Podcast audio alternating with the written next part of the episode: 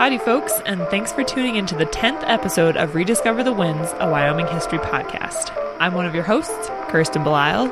And I'm Zach Larson. Both Kirsten and I work for the Fremont County Museum System located in the heart of west central Wyoming. Our county museum system has three museums in it the Riverton Museum, the Dubois Museum and Wind River Historical Center, and the Fremont County Pioneer Museum. All of our museums focus on telling the stories of early frontier life, Native American heritage, natural history, and general regional history. Using artifacts from our three museums and interviews with experts, we're here to discover and, in some cases, rediscover the quirky, the heart wrenching, and the fascinating history of Fremont County, Wyoming, and the American West. Last month, we talked about the timber industry around Dubois and the rich tie hacking history the region possesses. This month, we've switched things up, and instead of recording at our normal Riverton location, Zach joined me at the Dubois Museum, where we're going to talk about a part of this region's history that tends to surprise people when they find out about it. Surprising history usually is interesting history, though. True, and I was definitely surprised and interested to learn that the town of Dubois, Wyoming was the site of a German prisoner of war camp during World War II. What's more, Dubois wasn't the only one. Wyoming had 19 POW camps within its border, including two in Fremont County, one in Dubois, and the other in Riverton. So that's what we're here to talk about today Wyoming prisoner of war camps. And joining us in this discussion is Cheryl O'Brien, local historian and author of an upcoming book entitled World War II POW Camps of Wyoming. Cheryl will join us a little later in the episode to share her research and knowledge on Wyoming's POWs and why they're important to our history. But before we get to our interview with Cheryl, let's talk about this prisoners of war thing pretty much since the dawn of humankind, humans have realized that capturing, kidnapping, and imprisoning their enemies uh, was an effective way, or effective, not infective, eh, although I guess it depends on who you're asking. It was an effective way of exerting control during times of conflict. In antiquity, aka ancient Greeks, ancient Rome's, treatment of prisoners of war was, to put it lightly, barbaric. POWs could be tortured, enslaved, and killed. Most warriors and most civilians preferred death to imprisonment by their enemies in, in antiquity.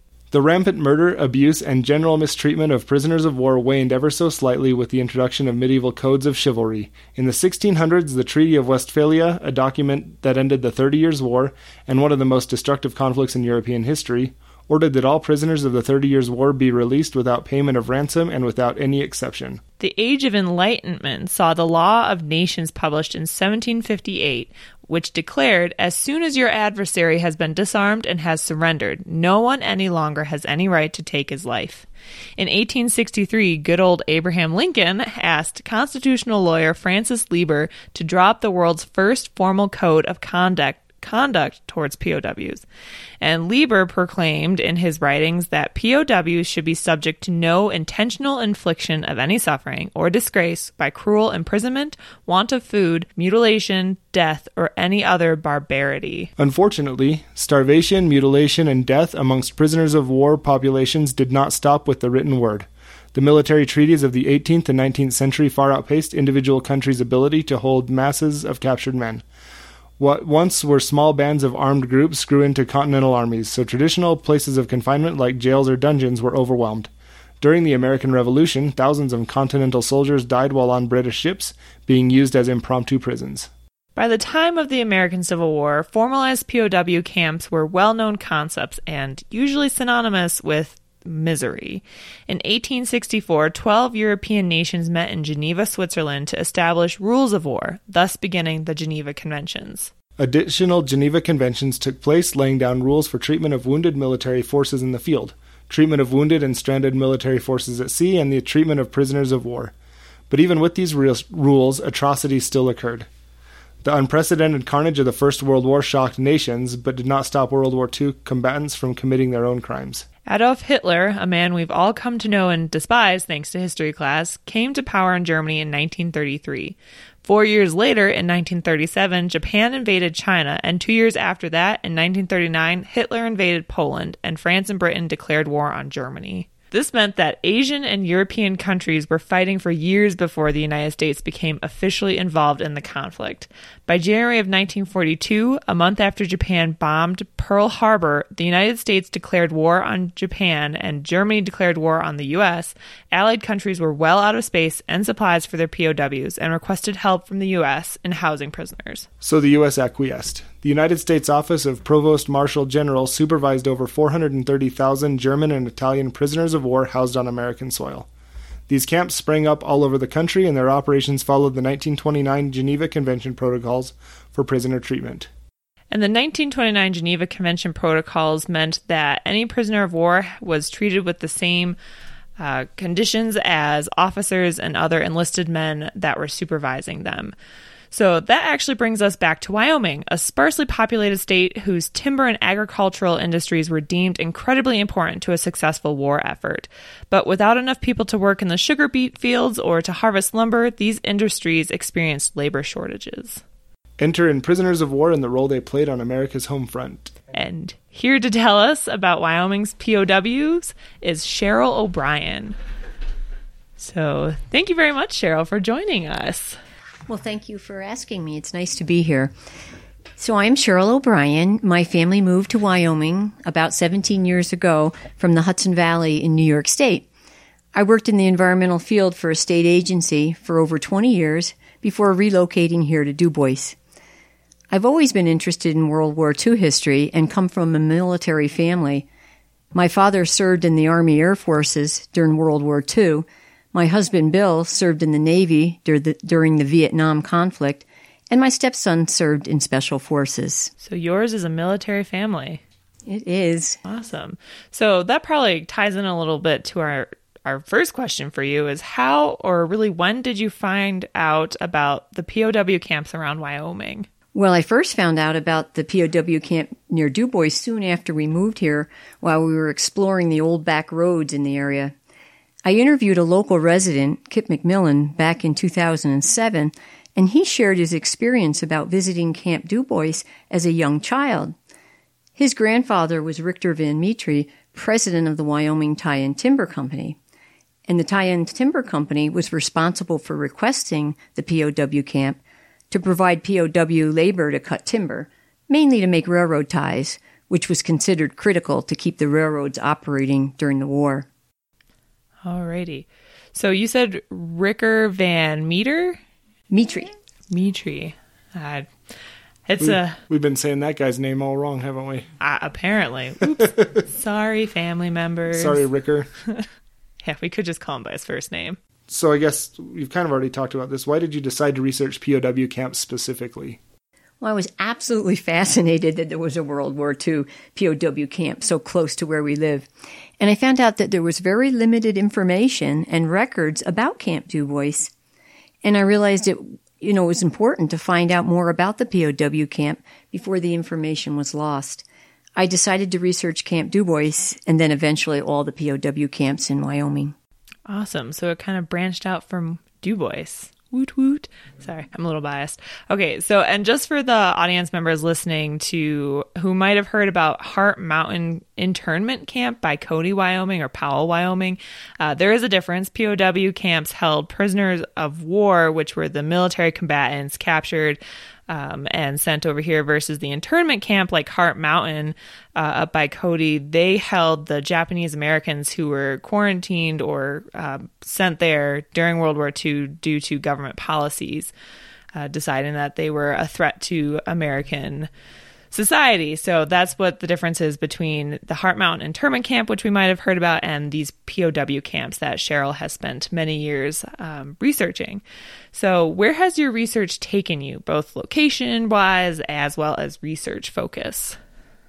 Well, my research has taken Bill and I across Wyoming to visit all the former POW campsites where we review local historic records and we look at old newspapers and we interview local residents about their memories of the camps and prisoners.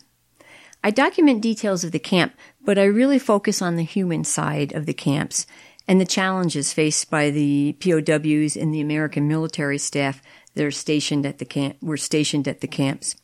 as well as the local groups and residents who used POW labor on their farms and in the timber camps. Um, so, what is your book about? Well, my book, World War II POW Camps of Wyoming, is about the 19 POW camps in Wyoming that include the two major camps and the 17 agricultural and timber branch camps that were set up to provide the prisoner labor for local needs. My book focuses on the men who lived and worked in the camps, and stories shared by the American military personnel and the prisoners and the local residents are included to give the reader a better idea about what life was like in the POW camps here in Wyoming. Very cool. So, you really took this research project and ran with it. I mean, you've really built this up from scattered archival materials and stories from people and created what is bound to be a really interesting book. I'm definitely pre ordering that off Amazon as soon as I can. Um, but for those armchair historians wanting to write and to research out there, what kind of advice would you give to them to pursue those goals? I would advise other writers and researchers to make sure they set up a real good, comprehensive system to stay organized and keep track of your many sources, contacts, and all your information. But I think the best advice I could give is to enjoy your research and the many people that, that you meet along the way. An intensive research project like mine on the Wyoming POW camps can sometimes be a very lengthy process and even tedious at times. And I really enjoyed visiting the communities where the POW camps were, finding information from all kinds of sources, and listening to the memories shared by the locals. That is awesome. So, overall, how long have you been researching this with purpose? Because it's fun to just kind of dally in it, but what, what, what year did you really start? Um, intense research um, back in 2014 with Camp Dubois, and then branched out. I spent a lot of time on Camp Dubois. We have a lot of information about the POW camp here. And then when I realized um, that there was little known about the other camps, I decided to go ahead and kind of expand my research. So the last two years, um, a little more than that, we've been uh, working on the other camps as well. Okay. For my own curiosity, what is your academic background? An environmental degree, and when I moved, and my career is environmental, but when I moved back here to Wyoming, I went back to school. I went to UW, and I um, earned a BA with an emphasis in history and archaeology. Okay. Awesome. Which I'm sure those, I mean, even your environmental background probably comes in handy when looking at campsites and figuring out what's there, who was there, and all that stuff. That's ex- exactly right. Um, you know, I was an environmental analyst for many years, so um, important part of my research um, is reviewing and interpreting um, former POW campsites. Ooh. How many how many campsites were in Fremont County alone? Uh, two. So we Okay. had, um, and actually we had Camp Dubois, which we just talked about, and then Camp Riverton. Uh, camp Riverton was an agricultural branch camp. It only operated the one year, 1945, and the prisoners worked on area farms, uh, thinning, hoeing, and harvesting the sugar beets, and then doing other farm work like irrigating and haying. Okay. Where was? Did they have a, a location somewhere in? Yeah, the um, the camp was actually located um, at the armory, and there was very limited information on the Riverton POW camp. And we worked with the Riverton Museum and local historians. But my one of my best sources of information was the senior center because we uh, the record showed that the camp was at the armory, but we had assumed that that was the armory at the fairgrounds. There was an earlier armory in Riverton, and we were clued in by some of the uh, senior citizen residents um, off off of um, South Adams. Okay. Well, that's. I kind of derailed it a little bit, but that's okay. Yeah, that's what these interviews are all Yeah. about is figuring out, asking questions. If our audience ends up having questions, feel free to send them to us on our Facebook page or email us at one of our museums and we'll make sure Cheryl's able to help answer them. Um, but getting back to the lovely questions list that we did prepare for this interview. So, why is the topic of POW camps in Wyoming and more specifically in Fremont County important? Well, the, the establishment and the operation of the POW camps in Wyoming is relatively short term, but it's an intriguing and very important part of our local and state history. And Fremont County is the only county in Wyoming in which its two branch camps at Camp Riverton and Camp Dubois represent the interests of both the agricultural and timber industries. So we have the timber uh, camp. Camp Dubois was a timber branch camp where the prisoners cut timber primarily to make railroad ties, and the ties were floated down the Wind River to Riverton, about 85 miles, to be treated at the creosote plant, and then they were shipped by rail where they were needed to help maintain the railroads. And then Camp Riverton, the agricultural uh, branch camp that we just talked about. Mm-hmm. Okay, and that kind of answered my my next question, or my first question I had when I found out that Camp Dubois even existed, was why did the POW camp end up in Dubois, Wyoming? It seems kind of like the edge of the world to most people coming into it. It's a very isolated site, and it's about mm, you know not, it's about nine miles from Dubois, and it's at a very high elevation, you know about nine thousand feet, and it's in the forest setting that so that they could be close to the trees that they needed to cut down. Mm-hmm. And the camp operated from July of 44 to mid January of 1946, seasonally, which of course is well after the war ended. And the camp would close down in January when the snow got too deep to work. It would be closed through the winter and spring and then open up in the summer again in July of 45 when road conditions improved enough that they could get the trucks back in. Okay, well, it's nice to know we wouldn't submit our POWs to a frosty Wyoming winter too much. Well, they had temperatures uh, that plummeted to like 20 degrees below zero. The the camp commander set up a weather station, so we actually even know the weather was like um, all the days that they were there. Oh boy, he thought of everything. So, yeah. who lived in Camp Dubois, and where did they come from? So the camp residents were both U.S. military staff and German prisoners of war and the population varied depending on the time of the year and the work that they needed to be done. And there were up to about 150 residents, including the 10 American military personnel and about 140 prisoners. And many of those prisoners were captured in North Africa or Italy. I would not have guessed that. Did that differ substantially from the population in the in Camp Riverton as far as nation of origin or anything like that? Somewhat it did because the Camp Riverton POWs um, were brought to Riverton later um, in in later during the war, mm-hmm. and the Camp Dubois prisoners came from Scottsbluff, Nebraska. The Riverton prisoners, though, came from Camp Douglas. So there was a difference eh, eh, somewhat. And we can tell where they came from because we have rosters that have their um, serial numbers. So, who was the man in charge? Lieutenant Harlemer was the commander throughout most of the operation of the camp. He was there from October 44 until the camp closed in mid January of 46. And most of the information we have about the camp is from Lieutenant Harlemer. He was, he took, um, very good records. You know, he took pictures, he had, he had meticulous records, and he gave us a lot of details of the daily operation of the camp. Awesome. So, what would a day at Camp Dubois have been like? Work, life? Did they play games? Did they have free time kind of thing? Well, luckily, we, we have a lot of that information from interviews and camp records and even literature from the POWs. And they describe a typical day at the camp, and the prisoners would be up at six and they'd leave the camp by seven to go out and cut the timber at those nearby logging sites, and they'd work at the area sawmills. And there was a small group of prisoners that stayed at the camp and they'd work in the camp kitchens, cutting firewood and doing other camp maintenance work.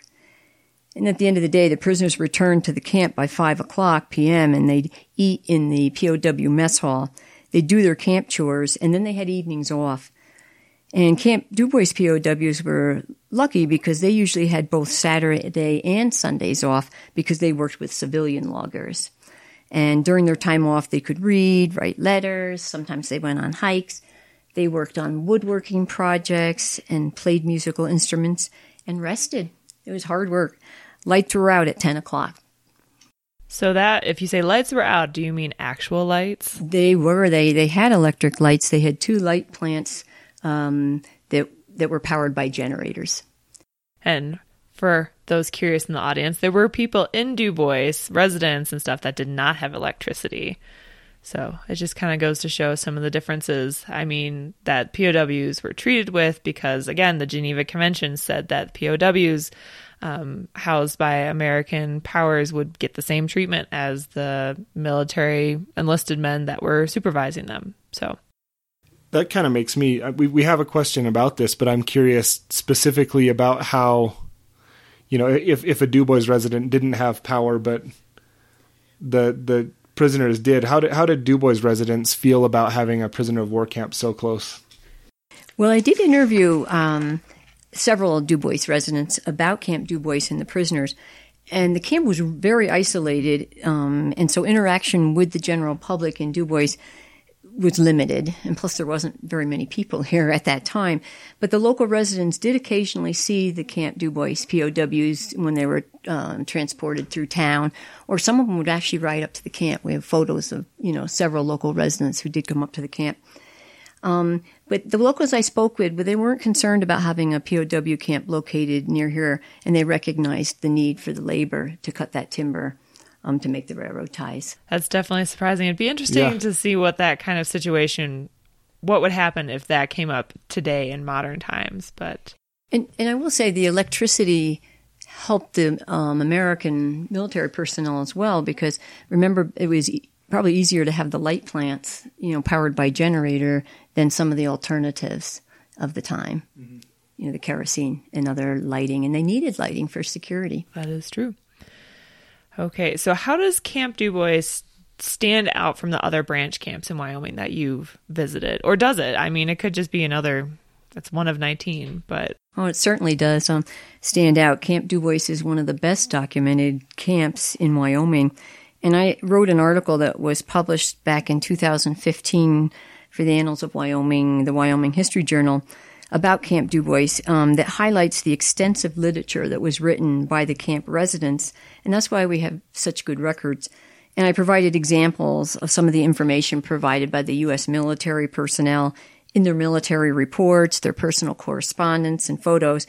And in addition, the prisoners wrote essays and poems and memoirs that share important information about Camp Dubois and what it was like to be a POW there. Were were POWs at Camp Dubois ever allowed any contact with their families or anything like that, or am I completely naive for thinking that would even be a possibility? They were so isolated um, in Du Bois at the, at the timber camp.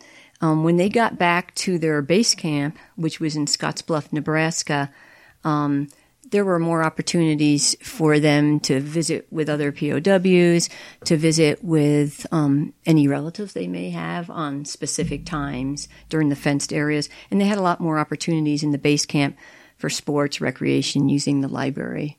The opportunities up here for free time in Camp Dubois and visiting others were extremely limited because the camp was so isolated.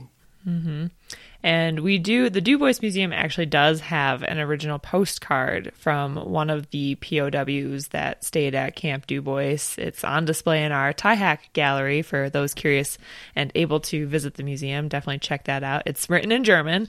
Um, so if you don't really speak that, we do have a translated It translates version. to "Hello Mutta, Hello Fada." Here I am at Camp Granada. Not quite.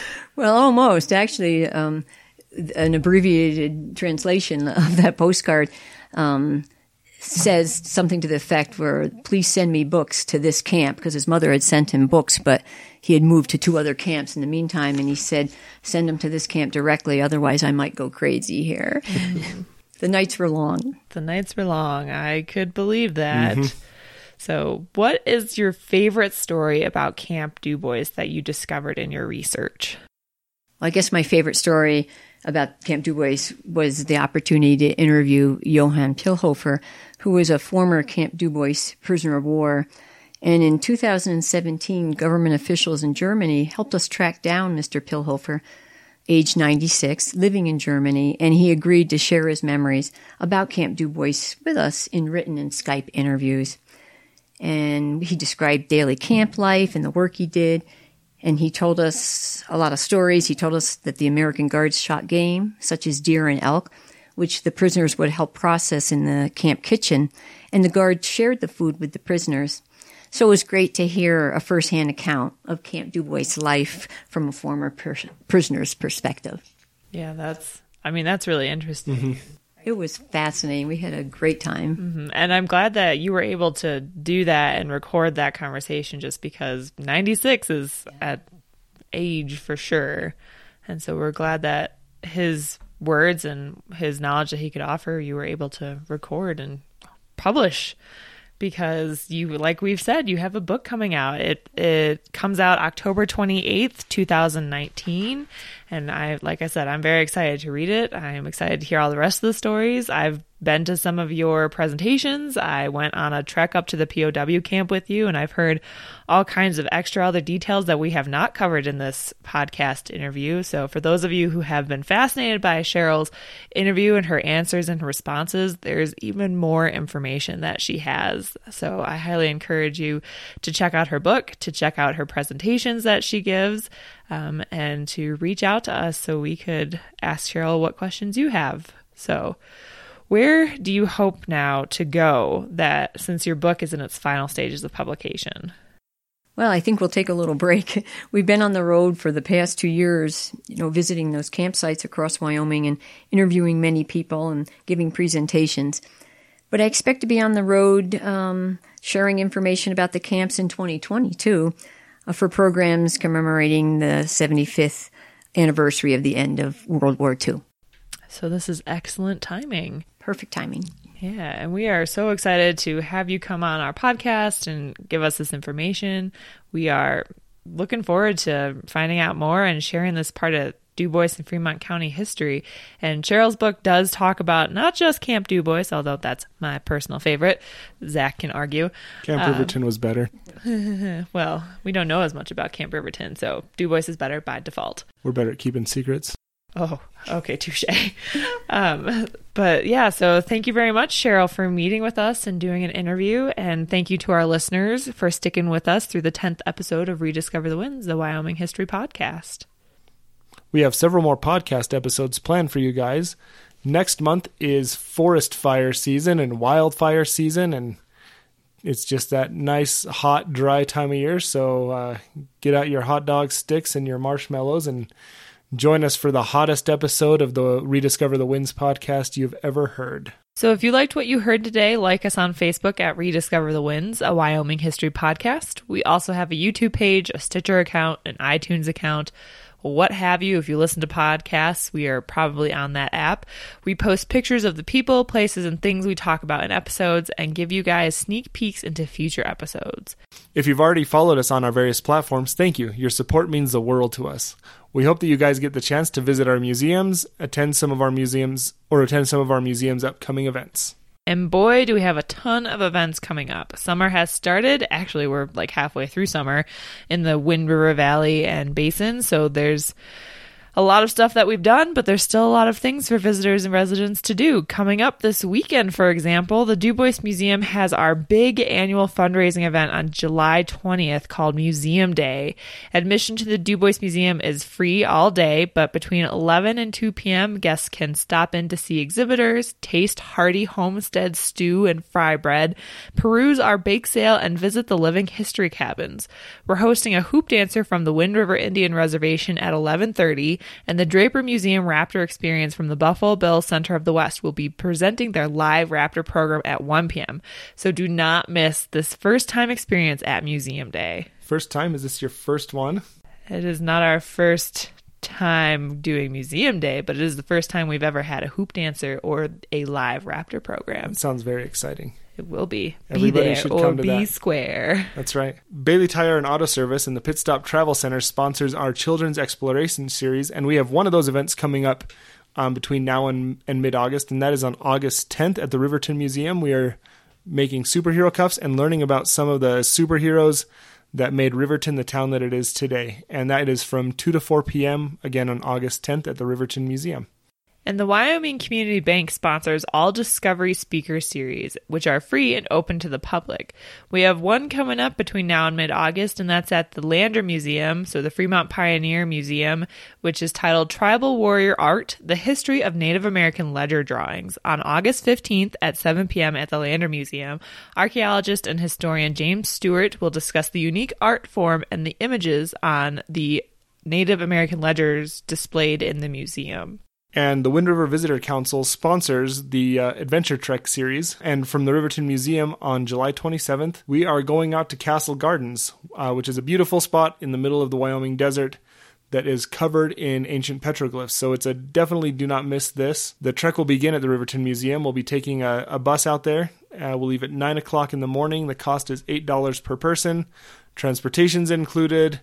Um, but you're going to want to bring a, a, bottle of water. And spots are limited to that, so um, please sign up in advance by e- either stopping by the Riverton Museum or, or calling us. And so the Dubois Museum also has an adventure trek on August 13th at 7 p.m. We're doing a historic walking tour of Dubois, where visitors can learn the history of old Dubois, led by museum staff.